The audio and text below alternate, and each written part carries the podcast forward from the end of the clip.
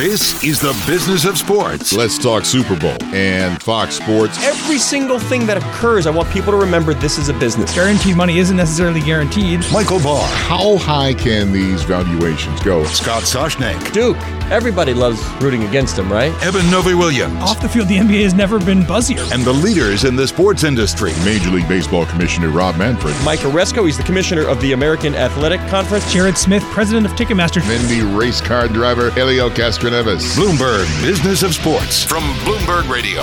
Hello, I'm Scott Soshnick. I'm Eben Novy-Williams. And I'm Michael Barr, and this is the Bloomberg Business of Sports podcast, where we explore the big money issues in the world of sports. And today we begin with a serious topic uh, the impact of the coronavirus on the sports world.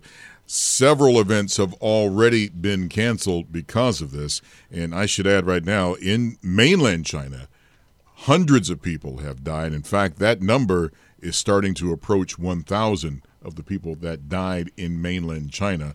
Right now, it's about a 910 as we're talking right now. So you can see why there is concern about this. Yeah, and as this as this affects the business world writ large, it obviously affects the sports business world, and you're seeing that everything from Chinese consumers, who a lot of them are staying inside or not shopping as much, uh, and also you know a, a large portion of the business world relies on manufacturing and sourcing from China, and and factory output has also gone down as a result of this. So so on that side of things, you know, obviously there is concern, and a number of companies like Nike have, have been outspoken about the fact that you know their business is going to suffer as a result of this. Uh, and the other you know big thing, and you mentioned it, Michael, you know, events have been canceled.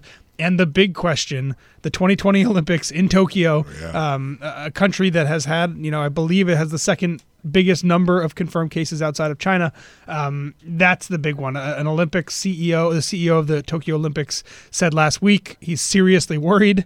Then he walked that back a little bit. But the big question is, what does this look like over the next couple months, and does it affect one of the biggest sporting events on the planet? Let me explain Boy, why. you have guys, you have to wonder about him walking back. I'm seriously worried. He should be seriously worried. There's a cruise ship right now, you know, anchored off of Japan where hundreds of people are already sick and they're trying to contain it.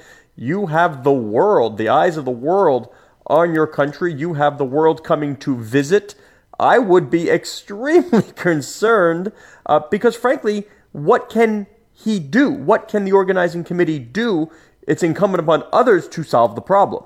Yeah, and, and there's you know just uh, for precedent, you know, a lot of people are comparing this year's coronavirus outbreak to the outbreak of SARS in 2003. If people don't remember, China was supposed to host the Women's World Cup that year, and because of that outbreak, it was moved at the last minute here to the U.S. and then the U.S. hosted it because it had the infrastructure in place already. Uh, so there is at least some precedent for you know w- when there is a, a massive pandemic or an outbreak of disease, major sporting events having to scramble at the last minute to move to relocate to, to get their events off the ground. Now, the coronavirus has surpassed SARS in terms of the people uh, who have died from it already.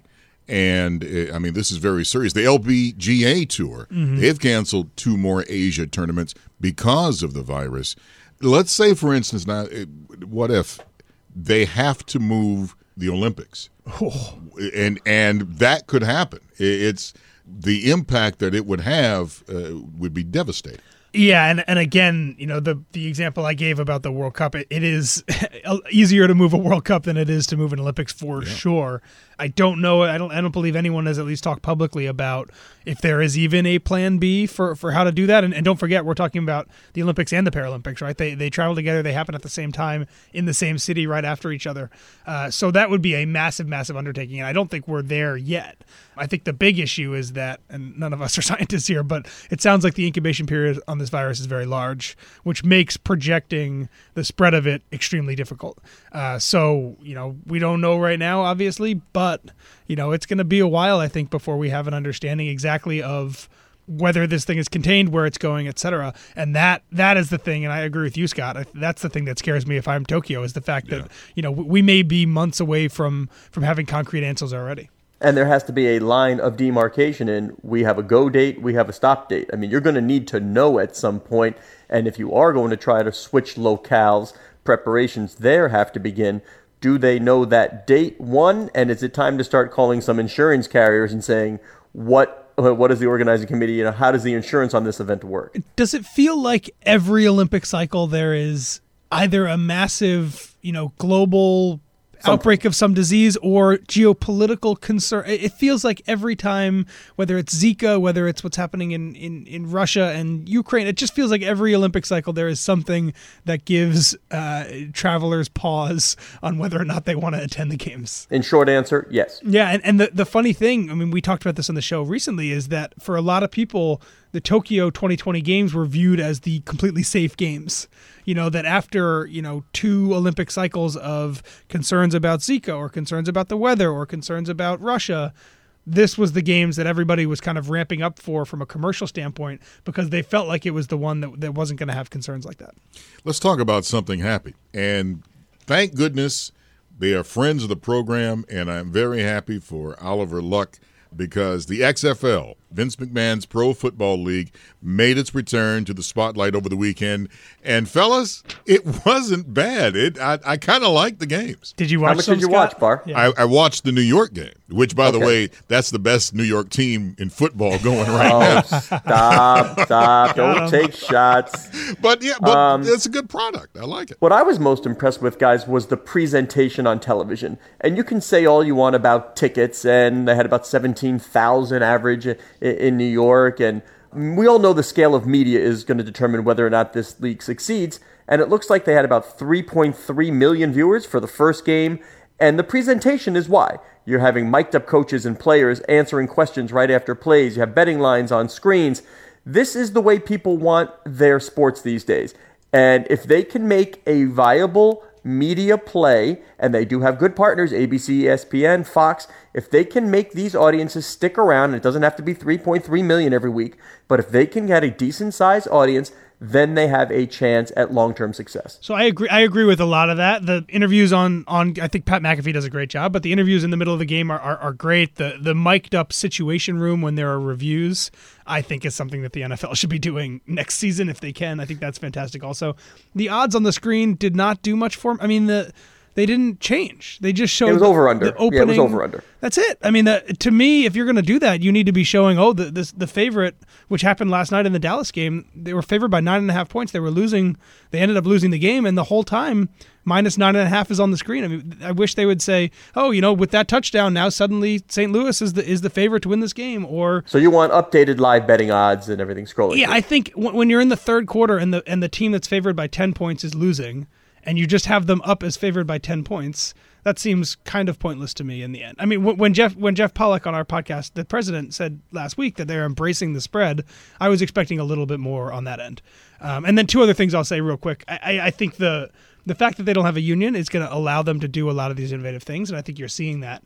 And then secondly, there are subtle rule changes they've made that are going to keep competitive balance really interesting that I think would drive fans up the wall if this league was ever to take off and become super serious. Well, part of the, the issue with that is because of the the extra point system. And for people not familiar with it, you can score an extra point from the two yard line, two from the five, and three from the 10 mm-hmm. If I got it right. Yep. What that does is it throws out your usual numbers of three, six, and seven, which are you know you're based uh, when you're trying to to handicap a game. Kind of throws that out the window. Yeah, and c- couple that with the way that the clock stops after plays, and you your team could be winning by nine points with the ball, and the other team has no timeouts and two minutes left, and you can you can lose that game in overtime.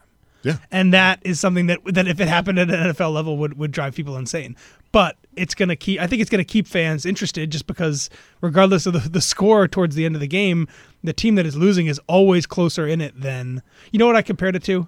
This is gonna age me a little bit, but but Mario Kart, the video game, for folks out there who ever played Mario Kart, and Ba- Barr, what, what is the 10 year old talking about? the, the way that that game was structured, Mario Kart. if you played Mario Kart with someone who was bad, the person who was bad was always kind of in it, and you could easily lose to that person because the game was a, was structured essentially so that if you were playing poorly, you had a better chance of, of moving forward. You know what I And- like Barr, I don't know what he's talking about. I, I would play Jackson. I was consistently uh, ahead in the lapping. Thank you very much. I don't know what game you were playing. I, I, I love that. I'm going to age me a little bit. Mario Kart. Like, Yeah, Mario Kart. Right? It wasn't Space Invaders. It wasn't Centipede. It, he goes Mario Kart. Back in my day, we were playing But- shopping cart. And that was But about I it. did I did feel that way about the XFL that that the the team that is trailing is always more in it than they are in other leagues, you know, the NFL. And I think that that is great in the beginning, but as this league matures, that may have to change.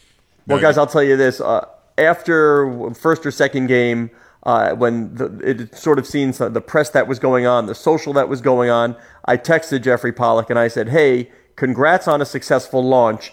Something to build on." His response was, "Yes, exactly." So th- they have something. There's something here to build on. Let's see where it goes. And let's not forget that the week one of the AAF last year Yeah. did very good ratings, and people were very impressed with the on-field product. And then you know we we know that league didn't see through its first season, And then they ran out of money. But we know this league will not run out of money. Yes, at least not in the first six weeks. Hopefully, All I know is a team named the Roughnecks, man. You gotta, you gotta like that, man. I, I, you know, the Houston Roughnecks. By the way, they won. They beat the L.A. Wildcats, so I like that. And this story, Scott, you're all over this, uh, and this involves the Mets. Uh, after hedge fund titan Steve Cohen's MLB record $2.6 billion bid for the Mets fell through, the team is back on sale again. Uh, Scott, this is your story, man. Well, here's the important part, Barr. The deal with Steve Cohen had a precondition from the Mets side. It was that Fred Wilpon would remain the managing partner for five years, and his son Jeff would remain the COO of the team for five years. And apparently, Steve Cohen was okay with those terms.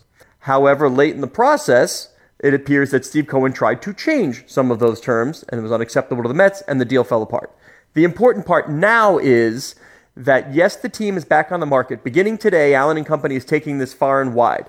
However, it is being presented to buyers without preconditions. Again, without preconditions. That means that five year path isn't necessarily a part of any deal. The Wilpons seemingly are willing to sell the team and be done with the team. That could, because of the immediacy, one, attract a lot of wealthy folks who are interested in New York sports team, but could also push that price higher than $2.6 billion. yeah. I was I was going to ask you about the price. So the the Cohen deal would have valued the team at two point six billion, uh, and that I think struck a lot of people as as a fairly high number.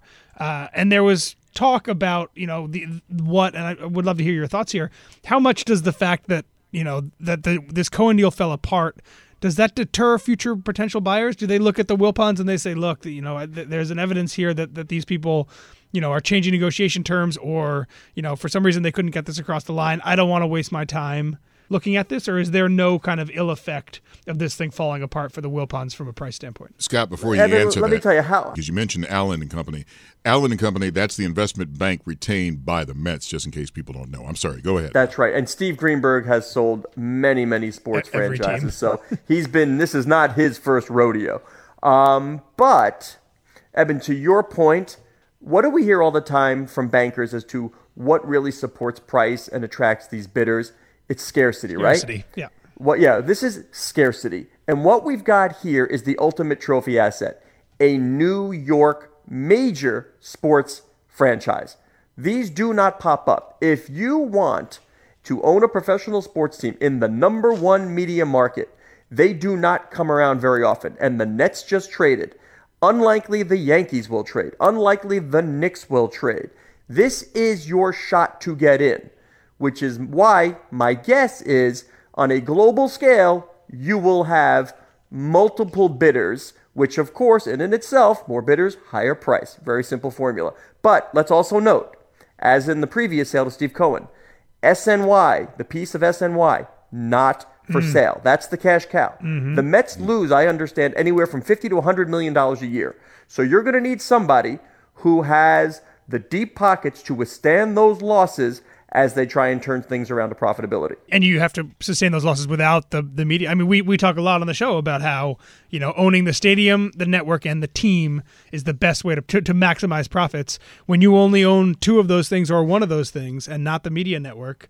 How else do you? Pro- I mean, is, is it just from a ticket sales and, and, and sponsorship standpoint? How are you how are you maximizing that? Yeah, that's it. I mean, you know the ten poles, Eben. You got to try to leverage it, whether and whether it's a payroll, it's money in, money out, and it's strictly on the team basis. Because SNY is not part of it, Citi Field not part of it. So you got to figure out what else can I do? What have we seen? There's there is a play around Citi Field for real estate, right? We see what's going on around there. There- there is a possible real estate sure, play. yeah. And media, those local rights are tied up, unlike the Dodgers, who bought a team and paid a record price at the time, but then immediately flipped the local rights with Time Warner. There is no such play for the Mets now. They're locked up with SNY for another decade. So, if you're going to do this, you have to find, either accept losses until you can change something with the team, or figure out another tempo as a way to drive revenue. More- That's a challenge. more than 2.6 billion dollars for just the Mets and not the stadium or the piece of the Yeah, RSN it- feels like a lot of money but you're right scarcity is driving the prices of things, these things up and you know there's only two teams in the in the world's big uh, the country's biggest media market and this is the one that's for sale so you know we'll see This is the Bloomberg Business of Sports podcast. I'm Michael Barr. You can follow me on Twitter at Big Barr Sports. I'm Scott Soshnick. You can follow me on Twitter at Soshnick. And I'm Eben Novy-Williams. You can follow me at Novi underscore Williams. We're here each and every Monday, Wednesday, and Thursday exploring the world of money and sports. And you can join us again at the end of the week. We have NASCAR President Steve Phelps joining us to talk all things NASCAR and Daytona 500. You can hear him squealing right now. Michael Barr, very excited. I'm excited. You're listening to Bloomberg Business of Sports on Bloomberg Radio around the world and online wherever you get your podcasts.